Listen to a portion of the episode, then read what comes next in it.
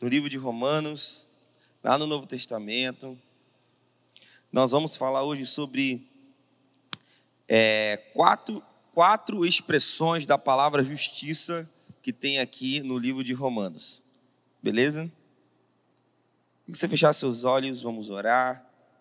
Espírito Santo, fale conosco, nos ajude a compreender, entender a tua palavra. Venha sobre nós. Venha sobre nós, Espírito Santo, com poder e glória, com toda com todo entendimento, encha os nossos corações, a nossa mente de entendimento acerca da palavra do Senhor, em nome de Jesus. Em nome de Jesus. Amém e amém. Sabe a palavra, é, a palavra justiça, ela é expressada por Paulo em pelo menos quatro situações diferentes aqui no, na carta aos Romanos. E você pode estar entendendo até um pouco mais detalhadamente sobre o que eu vou falar no curso que a gente está dando aí na EBD Online, todo domingo de manhã. A gente tem falado sobre algumas coisas teológicas, sobre o que é, é justificação. E hoje eu, eu, eu, citei, eu escolhi quatro que ele fala aqui, que é justificação, reconciliação, propiciação e redenção. É importante você entender que a ideia da palavra justiça na, na, na Bíblia, quando Deus ele, ele, ele, ele, é, ele quer executar algo que seja justo, algo que tenha a ver com a justiça de Deus, tem a ver em colocar as coisas como elas deveriam ser. Provavelmente você já ouviu alguém dizer assim: olha, cara, eu, eu, eu não consigo é, é, acreditar que Deus existe, porque se Deus existe, por que, que acontece todas as coisas ruins no mundo? Se Deus existe, por que, que tem tanta, é, tanta guerra lá para o lado do Oriente Médio? Se Deus existe, por que, que tem tantas doenças? Por que o coronavírus? O porquê pessoas que a gente gosta morrem? Se Deus existe, por que essas coisas acontecem? E é, é exatamente a justiça de Deus, uma das coisas que explica muito bem é, o porquê que Deus deixa essas coisas acontecerem. Deus, essas coisas acontecerem não quer dizer que Deus não exista ou que Deus não significa que Deus não esteja prestando atenção no que está acontecendo aqui embaixo. Não significa que Deus não que Deus seja desinteressado das coisas que acontecem na minha vida e na sua vida.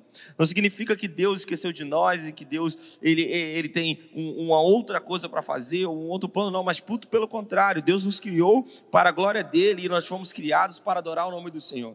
Nós somos seres criados para dar glórias a Deus.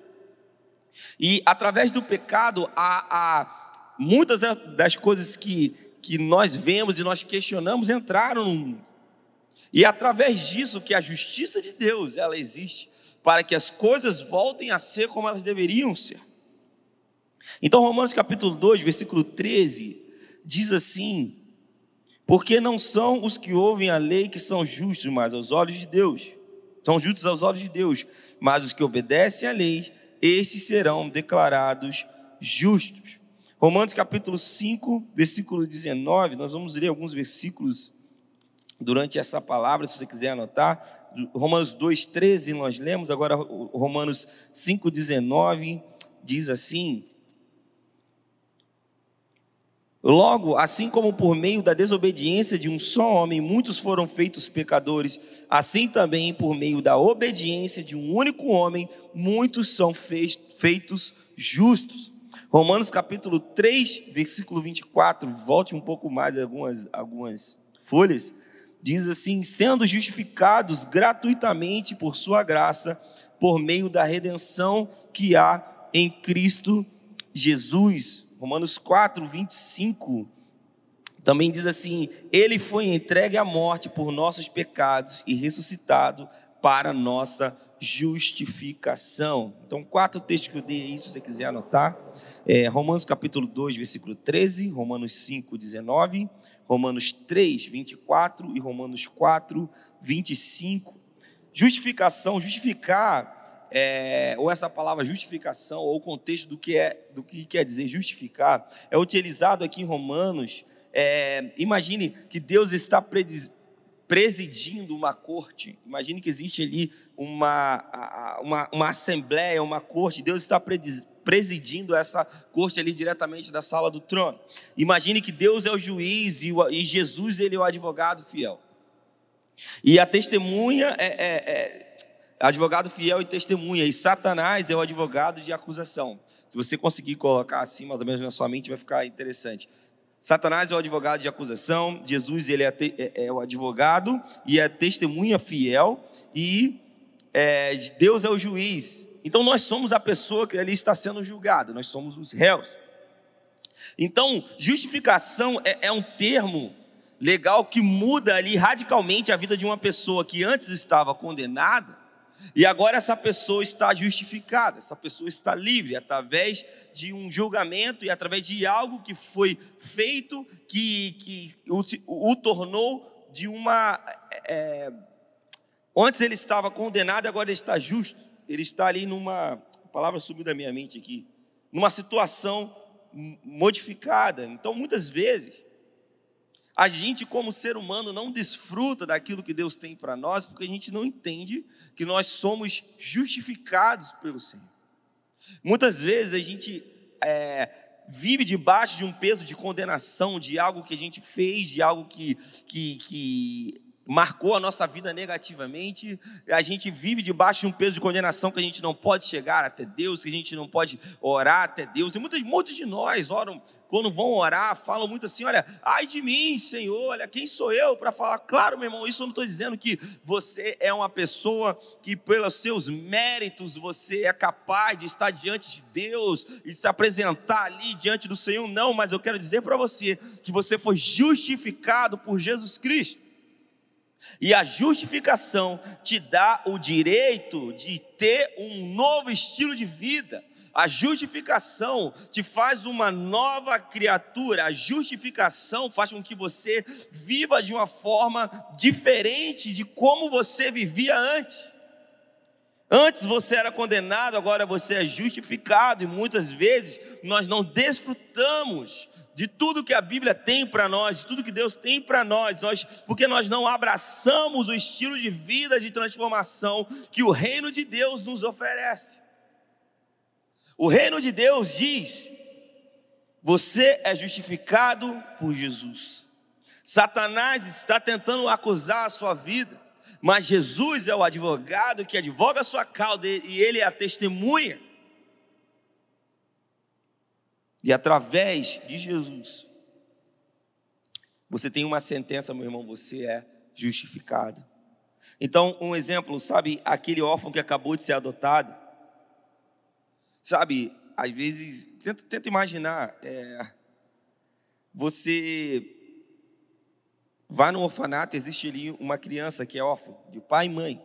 Então ela viveu a vida dela inteira ali no orfanato e ela sempre teve que se virar e ela teve que aprender a, a, com a realidade que talvez ela fosse a sua própria família, sozinha, ela somente ela poderia fazer as coisas por ela, somente ela deveria pensar nela. Na verdade, ninguém nunca estaria ali advogando a sua causa ou, ou, ou, ou compartilhando algo com essa pessoa. Então você imagine só, agora esse órfão ele é adotado por uma família. E agora, de repente, num, num dia de Natal, ele está sentado à mesa com outras pessoas que não são as pessoas do orfanato. Agora ele está sentado numa mesa em que ele precisa entender que ele faz parte de uma família, que agora ele tem um pai e uma mãe, talvez ele tenha irmãos. E ele tem que tentar colocar na mente dele, virar uma chave para que ele entenda que agora ele faz parte da família, ele não precisa, sabe, se sentir acuado, ele não precisa se sentir é, é, não aceito, ele não precisa se sentir que não é convidado, mas ele pode ficar à vontade, porque a partir daquele momento ele desfruta da mesa da sua família. Enquanto aquele órfão não entender que ele está vivendo em família, ele não vai conseguir desfrutar de tudo que aquela família tem para oferecer. A mesma coisa a nós. Enquanto nós não entendermos que nós fomos justificados por Jesus e nós somos livres da condenação do diabo e do pecado através da justificação, nós não conseguiremos abraçar todo o estilo de vida que o reino de Deus pode nos oferecer. O segundo ponto que eu queria colocar aqui nessa palavra, nesse ensino, é a reconciliação. Romanos capítulo 5, do versículo 10, o versículo 11 e o versículo 18 falam sobre isso. Romanos capítulo 5, se você quiser grifar na sua Bíblia, no versículo 10, 11 e o versículo 18, vou ler só esses três versículos, dizem assim: Se quando éramos inimigos de Deus, fomos reconciliados com Ele mediante a morte de seu Filho, quanto mais agora, tendo sido reconciliados, seremos salvos por sua vida. Não apenas isso, mas também nos gloriamos em Deus por meio de nosso Senhor Jesus Cristo, mediante quem recebemos agora a reconciliação. Versículo 18. Diz assim: Consequentemente, assim como uma só transgressão resultou na condenação de todos os homens, assim também um só ato de justiça resultou na justificação que traz toda a vida a todos os homens. Sabe, reconciliação tem a ver com a palavra familiar. Eu dei o exemplo do órfão para você entender. Reconciliação tem a ver com a palavra familiar. Deus, ele tem uma família no céu. Deus, ele tem uma família no céu e Deus, ele tem uma família na terra. Sabe, é, é, é, era uma mesma família. Era a família de Deus no céu, a família de Deus na terra, era a mesma família. No princípio estava ali o Verbo, era com Deus, ele era Deus, o Espírito Santo estava ali desde o princípio. Pai, Filho do Espírito Santo, eles viviam em uma comunhão e eles, tinham, eles são uma família, eles têm uma família no céu. E Deus criou o homem para adorá-lo e para ser parte da sua família. Eram a mesma família, mas houve uma eu vou usar uma palavra, mas eu não sei se essa é a palavra mais apropriada. Mas houve uma divisão ou uma ruptura na família de Deus. E a partir daí, Deus usa todos os meios possíveis que Ele tem e necessários para reconciliar a sua família. Sabe, reconciliação, imagine é, quando uma família mesmo, uma família na terra, ela está com algum tipo de problema entre ali as pessoas da família e de repente existe uma reconciliação, em que essa reconciliação significa que agora toda aquela família vive em harmonia, toda aquela família vive em, em, em, em, intimidade. Você provavelmente conhece uma história de alguma família, se essa não é a história da sua família que a, a, um dos pais morreu, ou os pais morreram, e tudo era legal, até os pais morrerem. Quando os pais morrem, começa uma batalha terrível entre os irmãos, por coisas que às vezes não significam nada. Ninguém é herdeiro de, de, de Salomão para ter milhões de reais, mas a partir daí as pessoas fazem questão de um portão, fazem questão de, de lugares, de terrenos, de, de coisas que às vezes nem tem valor, que às vezes vão dar tanto trabalho para legalizar e para resolver, e quando no final das contas cada um saiu com 5 mil reais. E criou um grande tumulto na família, mas de repente, a família ficou um tempão sem se falar e passaram anos. Natais em que ninguém se reunia, aniversários que ninguém estava mais junto, e de repente, Alguém toma uma decisão, eu preciso me reconciliar com o meu irmão. E aí essa pessoa vai até o seu irmão e aí depois de várias, várias e várias e várias conversas, as pessoas se reconciliam. E a partir dali começa uma nova história. É colocada uma pedra em cima daquele problema e a partir dali a família está reconciliada, os natais das famílias estão juntos, dos aniversários das famílias estão juntos, é um momento de alegria. A partir daí, as pessoas têm livre acesso umas, umas às casas das outras, as pessoas têm livre acesso umas às vidas das outras. Então, reconciliação é uma palavra familiar. Quando Deus decide reconciliar a sua família, a sua vida com a nossa vida, a nossa vida com a vida dele, Ele está querendo dizer: olha, uma vez reconciliados comigo, vocês fazem parte da minha família, vocês têm livre acesso a mim e vocês podem se relacionar comigo sem ter com que se vergonhar. Vocês podem se relacionar comigo como pai, como parte de uma família. Eu entendo que nós olhamos Deus como Deus, o supremo Senhor, que está sentado lá no céu, no sublime trono, olhando para nós. Claro, eu entendo que Deus é um Deus reverente, nós devemos não tomar o nome de Deus em vão, e que muitas vezes nós não devemos nem falar o nome de Deus. Tem pessoas que chamam Deus de Adonai, tem Deus que chamam pessoas de eterno, nem chamam Deus de Deus, porque é, é, é tão errado por causa da, da reverência que elas têm do Senhor. Eu acredito nisso, eu também acho que isso é um zelo pelo nome do Senhor. Mas Deus é Deus perto. Deus é Deus Pai, Deus é família. Uma vez que nós começamos a pintar um quadro de Deus somente como aquele que está lá em cima no trono, longe, que está olhando para nós, julgando tudo que nós estamos fazendo, nós não entendemos o que quer dizer reconciliação.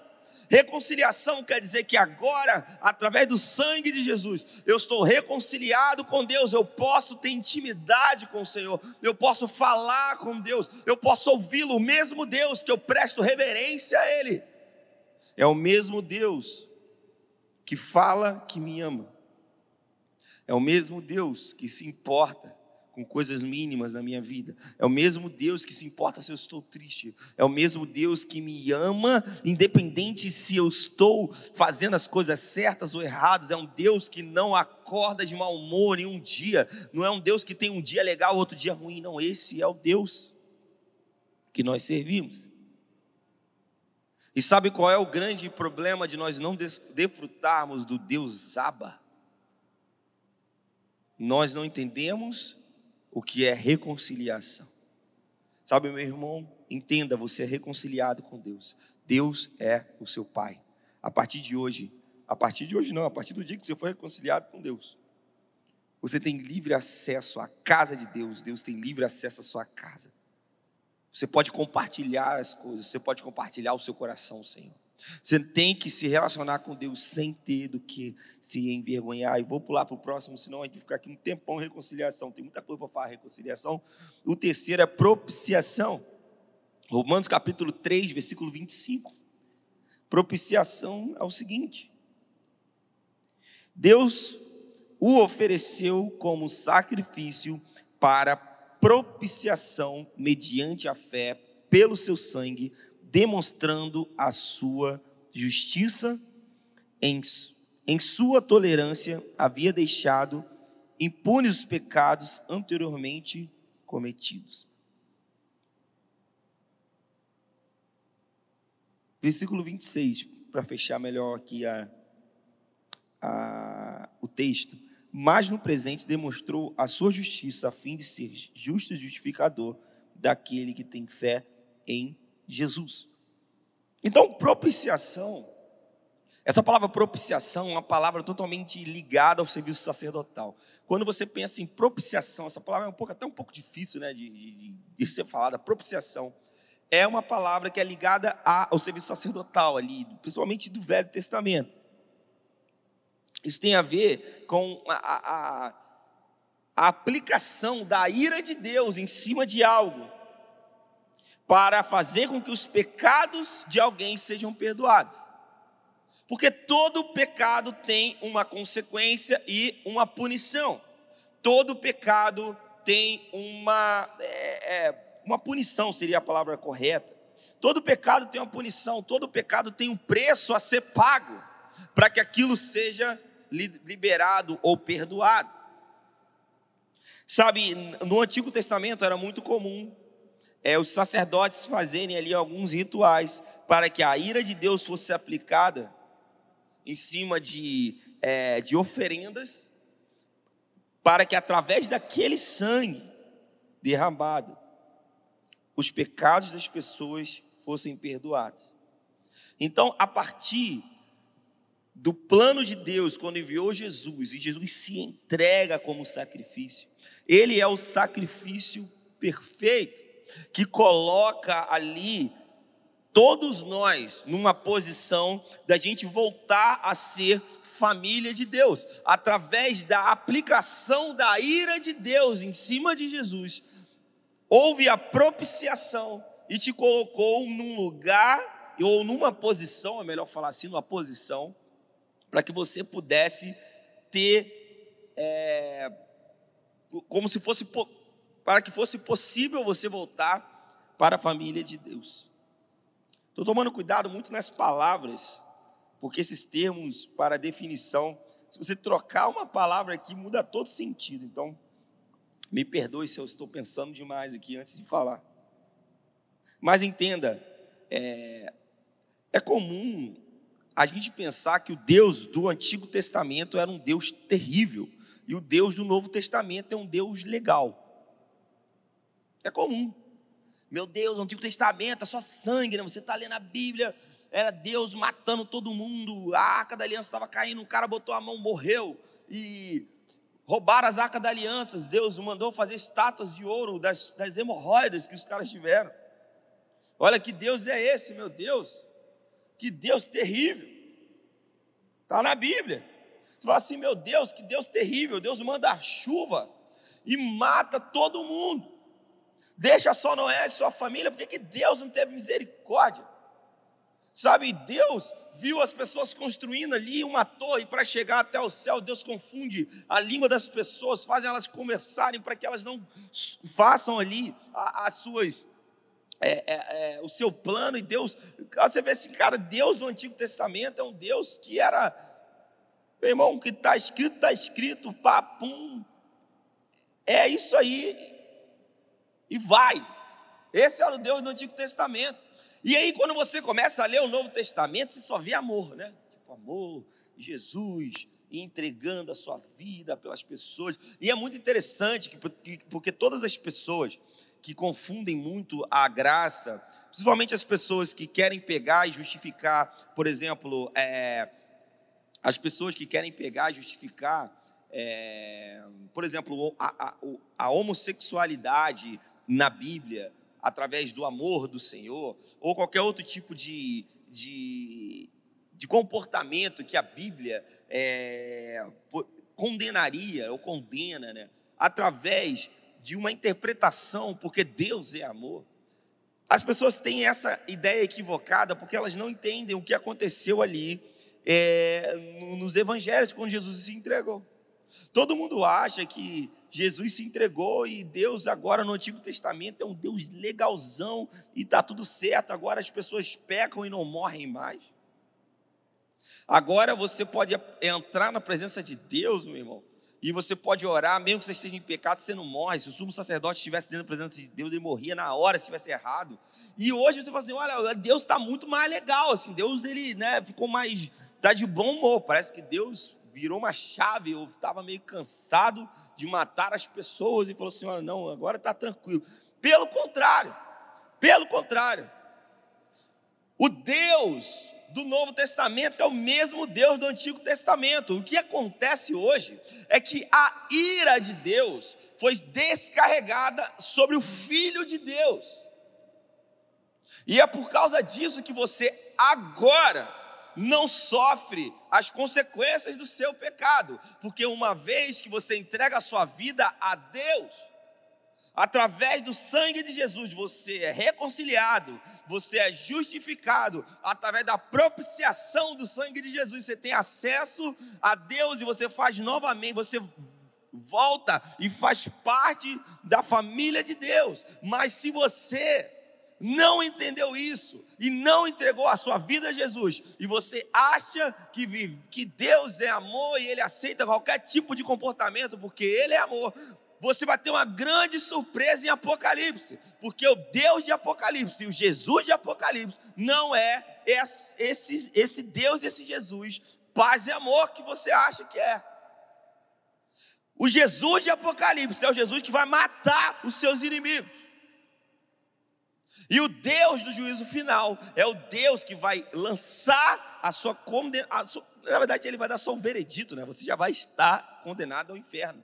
Mas mesmo condenado ao inferno, você e vivendo no inferno, você vai ter que se apresentar diante de Deus para ouvir dele dizendo assim: Apartai-vos de mim, que eu não te conheço. Isso para mim é muito mais assustador do que o Antigo Testamento. Imagina, você vive a vida toda achando que Deus é, é essa interpretação que as pessoas estão tendo. Não, não importa de como eu vou viver, sabe? O negócio é que Deus é amor, Deus me ama e está tudo certo. Aí você vive a vida toda assim, se enganando, indo para a igreja, mas nunca entregou a sua vida para Jesus, cara. Nunca entregou, nunca entregou sua vida para Jesus, nunca se arrependeu dos seus pecados, nunca foi direcionado pelo Espírito Santo. O Espírito Santo não mora dentro de você. Mas você frequenta a igreja, frequenta reuniões, frequenta a célula, e você está ativo. Você estava, ai, quando você morre. Uau, chegar lá né, no céu, viu o coral e tal. Quando você chega, meu irmão, aí o seu nome não está na porta. Seu nome não está no livro e você vai para o inferno. Para mim isso é muito mais assustador. Então Deus ele não mudou, meu irmão, mas a propiciação é Jesus se entregando como sacrifício para que a ira de Deus fosse descarregada nele e através da fé em Jesus e a confissão dos pecados, crendo com o coração e confessando com a sua boca que Jesus é, é, ressuscitou dentro dos, dentre os mortos e vive para sempre, você é aceito na família de Deus. E o último, redenção, Romanos capítulo 8, versículo 23. Carta, essa carta a Romanos é muito legal. Romanos capítulo 8, versículo 23. Sabemos que toda a natureza criada geme até agora como dores de parto, 23. E não só isso, mas nós mesmos, que temos os primeiros frutos do Espírito, gememos interiormente, esperando ansiosamente nossa a adoção como filhos, a redenção do nosso corpo. Redenção, existe algo, existe algo de valor, imagina se existe algo de valor e alguém usa todos os recursos necessários para comprar aquilo ali, para adquirir aquilo ali. Isso tem a ver com redenção. A palavra redenção tem a ver com algo que estava perdido e você agora compra de volta. Algo que, que, que Vou dar um exemplo assim muito simples. Imagine que você é, você está sendo criado na sua família e você tem algo é, assim muito de valor sentimental, sabe? Imagina algo que, que, talvez não tivesse nem como expressar, assim, quanto aquilo pudesse valer. Um exemplo. Vamos, vamos, vamos dar um exemplo de carro. Tio Emilson gosta muito de carro. Imagine que tio Emilson você tem seu pai tinha um carro aquele carro da época, sabe? O carro do seu pai. Com esse carro, seu pai te levou para Piabetá, aí, pô, aí deu uma olha, te levou para. Com esse carro, seu pai te levou para Cabo Frio, para Arraial do Cabo, te levou para Niterói, quando nem tinha ponte Rio-Niterói ainda. Como é, que, como é que foi então, né? Então não tem como ir para Niterói sem a ponte. Ah, tem, tem. Vá lá por Magé. Então, com esse carro, teu Emilson, teu pai fez tudo com você, tu tem várias lembranças legais com esse carro. E, e aí, por alguma coisa, seu pai um dia vendeu esse carro para alguém, e passaram-se anos, o seu pai faleceu, e depois de muitos e muitos e muitos anos, você acha esse carro com alguém. E aí você vai fazer assim, rapaz, eu preciso comprar esse carro de volta. Esse carro não tem nem, tipo assim, não tem um valor comercial, mas tem um valor sentimental. Tem histórias naquele carro.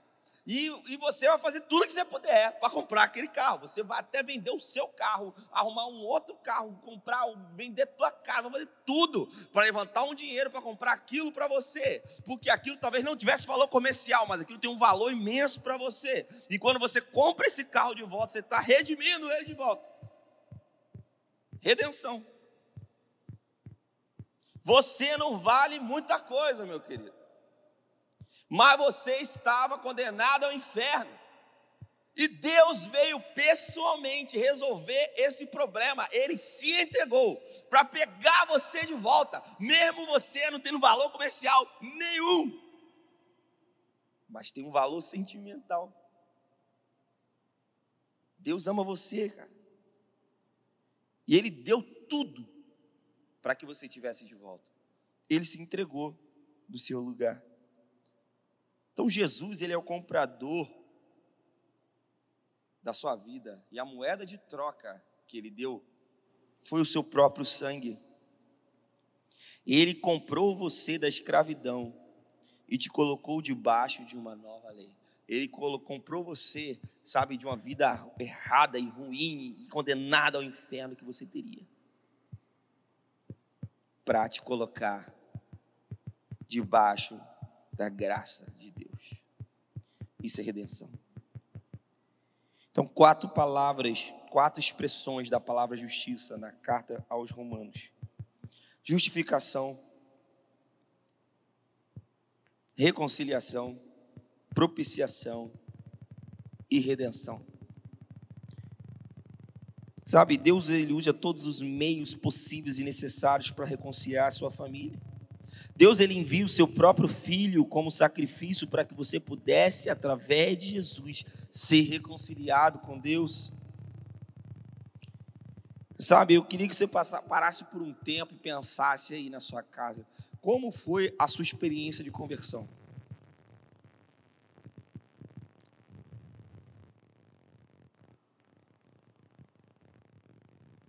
Como foi a sua experiência de conversão? Como foi você encontrar o Senhor? Como foi você. O que aconteceu quando você encontrou um Senhor? Você se lembra quando você levantou a sua mão e a primeira vez que você foi lá na frente? Feche seus olhos e tente lembrar esse dia. Tente lembrar o dia em que você foi achado por Deus, como foi a sua experiência de conversão. Sabe, muitas vezes a gente não desfruta do que Deus conquistou para nós, a gente não, porque a gente não abraça, porque a gente não entende esse estilo de vida de transformação que o reino de Deus oferece para a gente. E eu quero te fazer uma pergunta: quais foram os resultados que mudaram na sua vida depois que você abraçou o novo estilo de vida do reino de Deus? Você consegue se lembrar com os seus olhos fechados o que aconteceu na sua vida? Qual foi a transformação que isso ocorreu no seu coração?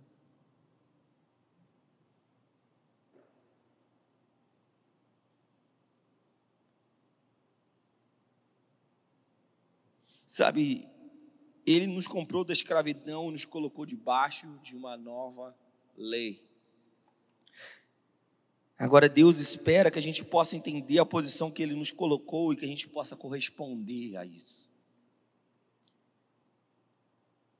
E agora, ainda com seus olhos fechados, a última pergunta que você pode fazer, que eu quero fazer para você. Você pode fechar os seus olhos por um minuto e perguntar a Jesus o que Ele espera de você. Jesus, o que o Senhor espera de mim? O que o Senhor espera de mim?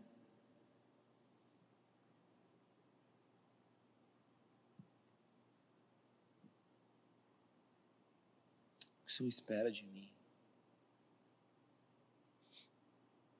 Coloca no nosso coração, diga para nós, Pai, o que o Senhor espera de nós. Senhor, nos compraste, o Senhor. O Senhor fizeste, tu fizeste coisas que ninguém faria por nós.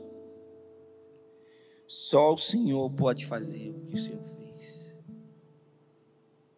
E a nossa pergunta para o Senhor essa noite é: Deus, o que o Senhor espera de nós? O que o Senhor espera de nós? qual é a atitude que o Senhor espera de nós, o que o Senhor quer em troca, o que o Senhor espera em troca.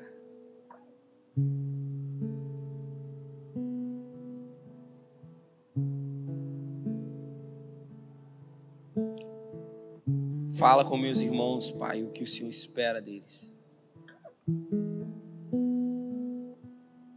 Que o Senhor espera de cada um de nós, Pai. Quais são os desejos do seu coração que vão de encontro a nós? Quais são as vontades que o seu coração anseia em ser correspondido por nossas vidas? O que o Senhor nos espera de nós como, como maridos, como esposas? O que o Senhor espera de nós, Pai, como filhos? Como pais, o que o Senhor espera de nós como servos, como irmãos. como seus filhos, o que o Senhor tem esperado de nós, o que o Senhor tem esperado de nós. O que o Senhor tem esperado de nós.